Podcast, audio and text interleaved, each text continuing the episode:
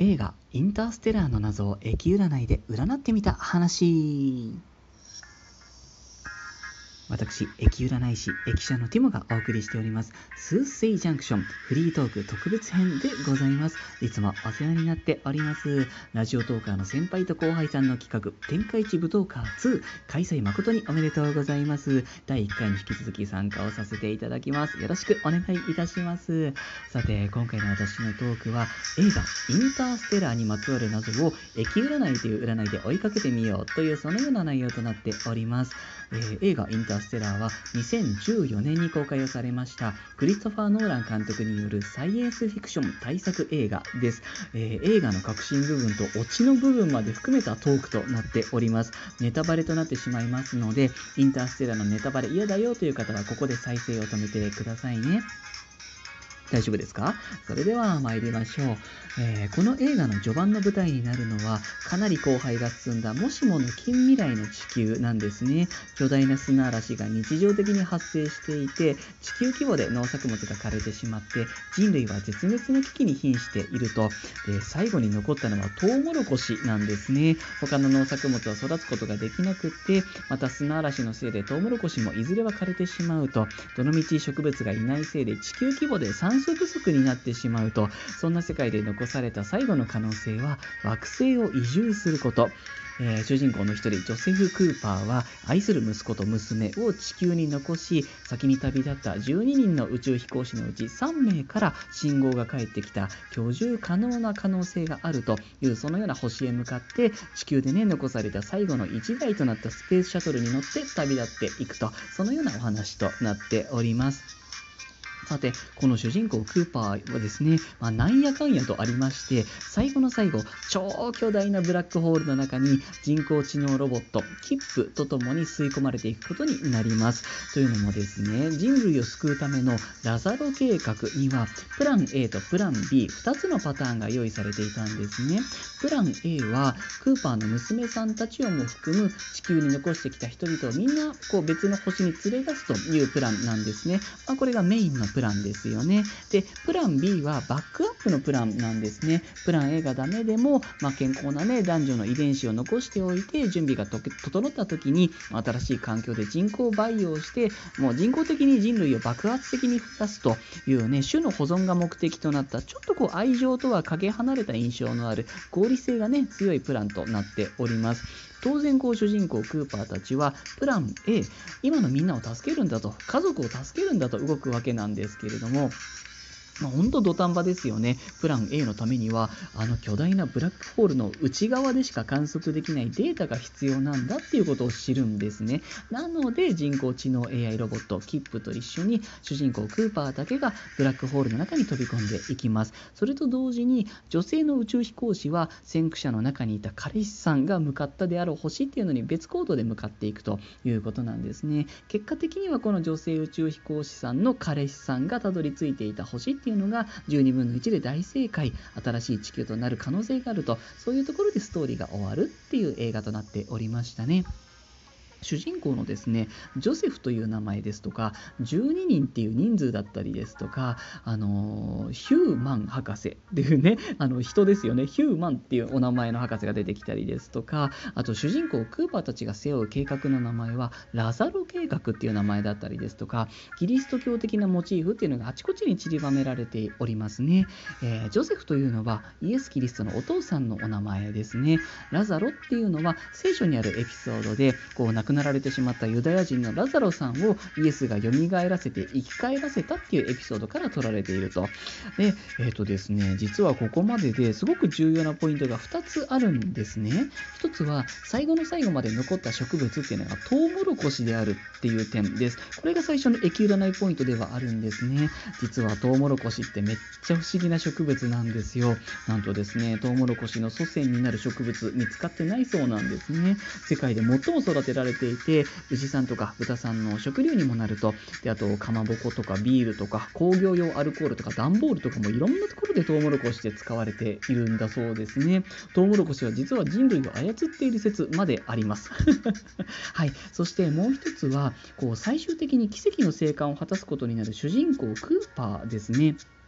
ブラックホールの中に吸い込まれたのになんで五体満足無事に帰ってこれたのかっていう点です。まずはここを占ってみようかなと思います。そうあのインターステラーを SF 映画だと思って見ていた人はここでちょっとがっかりしちゃう人もいらっしゃるということなんですね。なんでブラックホールから無事に帰ってこれるんだよっていう話なんですね。まあ必ず帰ってくると約束してだから帰ってきたぞと家族は信じて待ってたというね美しい構図ではあるんですけれどもね。で占ってみました。主人公クーパーがブラックホールから5体満足に帰ってこれたのはなぜか。これがですね衝撃の結果となっておりました、えー、ここから先はぜひ最後まで聞いてくださいね。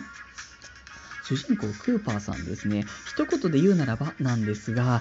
お亡くなりになっているという形だったんですね。これですね、人間としてのクーパーさんは一度死んでいるっていう意味です。えー、ブラックホールに落ちたクーパーさんですね、まあ、重力、その他愛の力ですね、えー、過去のお嬢さんにこう一生懸命こうそれこそ何年もかけてコツコツコツコツブラックホールの内側のデータを送るという場面があるんですね。ここですね、3次元を超えた4次元の世界っていうのをある意味分かりやすく表現してくれているこのシーンなんですけれども、確かにですね、こう重力にちょっとだけ干渉して砂の上にこうメッセージを送ったりとか腕時計の秒針をモールス信号代わりにしたりとかこう何の疑問もなく見てる側としてはね受け取っちゃう部分なんですけどここなんですよ。その4次元の世界から3次元の世界を観測はできる。これはまだいいんですがそのわずかながら干渉してるっていうところ、ここがちょっとおかしくないですか？っていうことなんですね。その主人公クーパーさんがもう畜生バーンってこう壁を叩いたら本棚の本がバサバサって落ちるみたいな、そういうレベルで鑑賞してるんですよね。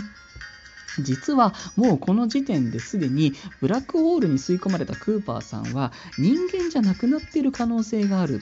っていうことなんですね。そういう意味で、そのクーパーさんっていうのは3次元よりも上の世界に触れてしまった、吸い込まれてしまった、もう人類のようで人類でない何かになってしまったのだと思われますということなんですね。めちゃくちゃ分かりやすく言うと、神隠しに合っているようなものだということなんですね。で、その映画の中ではですね、この土星の近くにワームホールっていうその宇宙トンネルを作ったりとか、もう4次元だか5次元だかの世界を作ったりしたのは、未来の進化した人類だなんてこう、主人公のクーパーさんのセリフがあったりするんですけど、この占いを見た限りでは、私はそんな風には思わなかったんですね。未来の人類たちじゃないんですよ。未来のクーパーさん個人、ご自身一人の力だということなんですね。そう文字通りですね人としては一度死んだも同然でより高次元なところで実は別の生き物として蘇生されたということなんですラザロ計画のラザロのモチーフの通りなんですね死んでから蘇生されるっていうことなんですね。だから、あの映画のね、特徴的な4次元空間ですね。あれは、ジョセフ・クーパーとその娘のマーフィーの部屋につながっていたんですね。他でもない、そこにつながっているということなんです。なぜなら、あの空間を作ったのは未来のクーパー自身だからっていうことになるんだそうですね。で、このね、3次元世界にね、ちょっと過去に戻ってワームホールを逆走して、そのね、あの向かっていくスペースシャトルとすれ違ってるじゃないですか。で、逆走をして、こう土星近くに放り出されたところで、はってこう音楽が途切れて意識を失って、で、宇宙ステーションで目を覚ますクーパーさんですよね。で、もうこの目を覚ましたクーパーさんは肉体的に別人っていう解釈ができるんだそうです。えー、映画の冒頭でですね、こうススペースシャトルを見上げた時に丸い形で光が差してくる構図っていうのがあるんですが宇宙ステーションでも一緒なんですね。こう再現されたかつての家から見る丸い形で光が差してくるっていう構図。これを見た後どっちもなんですけど宇宙に飛び出していっちゃうんですね。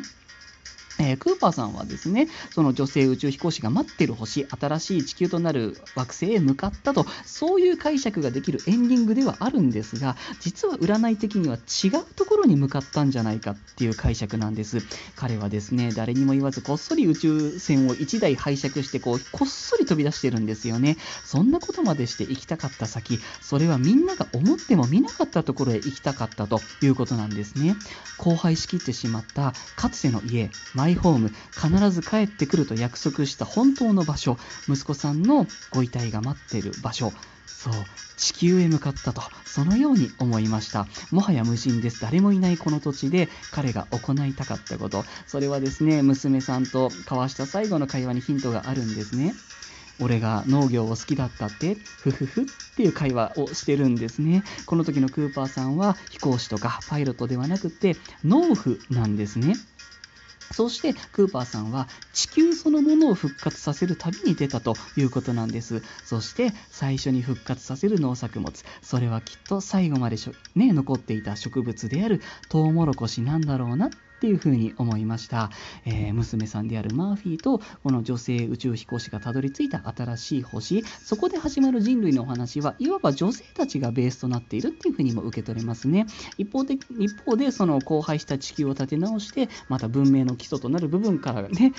植物をね宇宙からもたらすのは男性であるクーパーだということなんです。女性側から始まる歴史に分岐をした人類と男性側からもう一度始まる歴史を持つリニューアルされた地球と新しい人類ですね。そのようにしてこの先の人類が枝分かれしていくっていうことなんですね。クーパーさんがこの先3次元をもうすでに超えてるんですけど4次元5次元と進化成長していく長い旅路の序章。それが映画インターステラーであるというそのような解釈となっておりました。いかがでしたか？楽しんでいただけましたら幸いでございます。先輩と後輩さん素敵な企画を本当にありがとうございました。それでは今日はこの辺りで失礼いたします。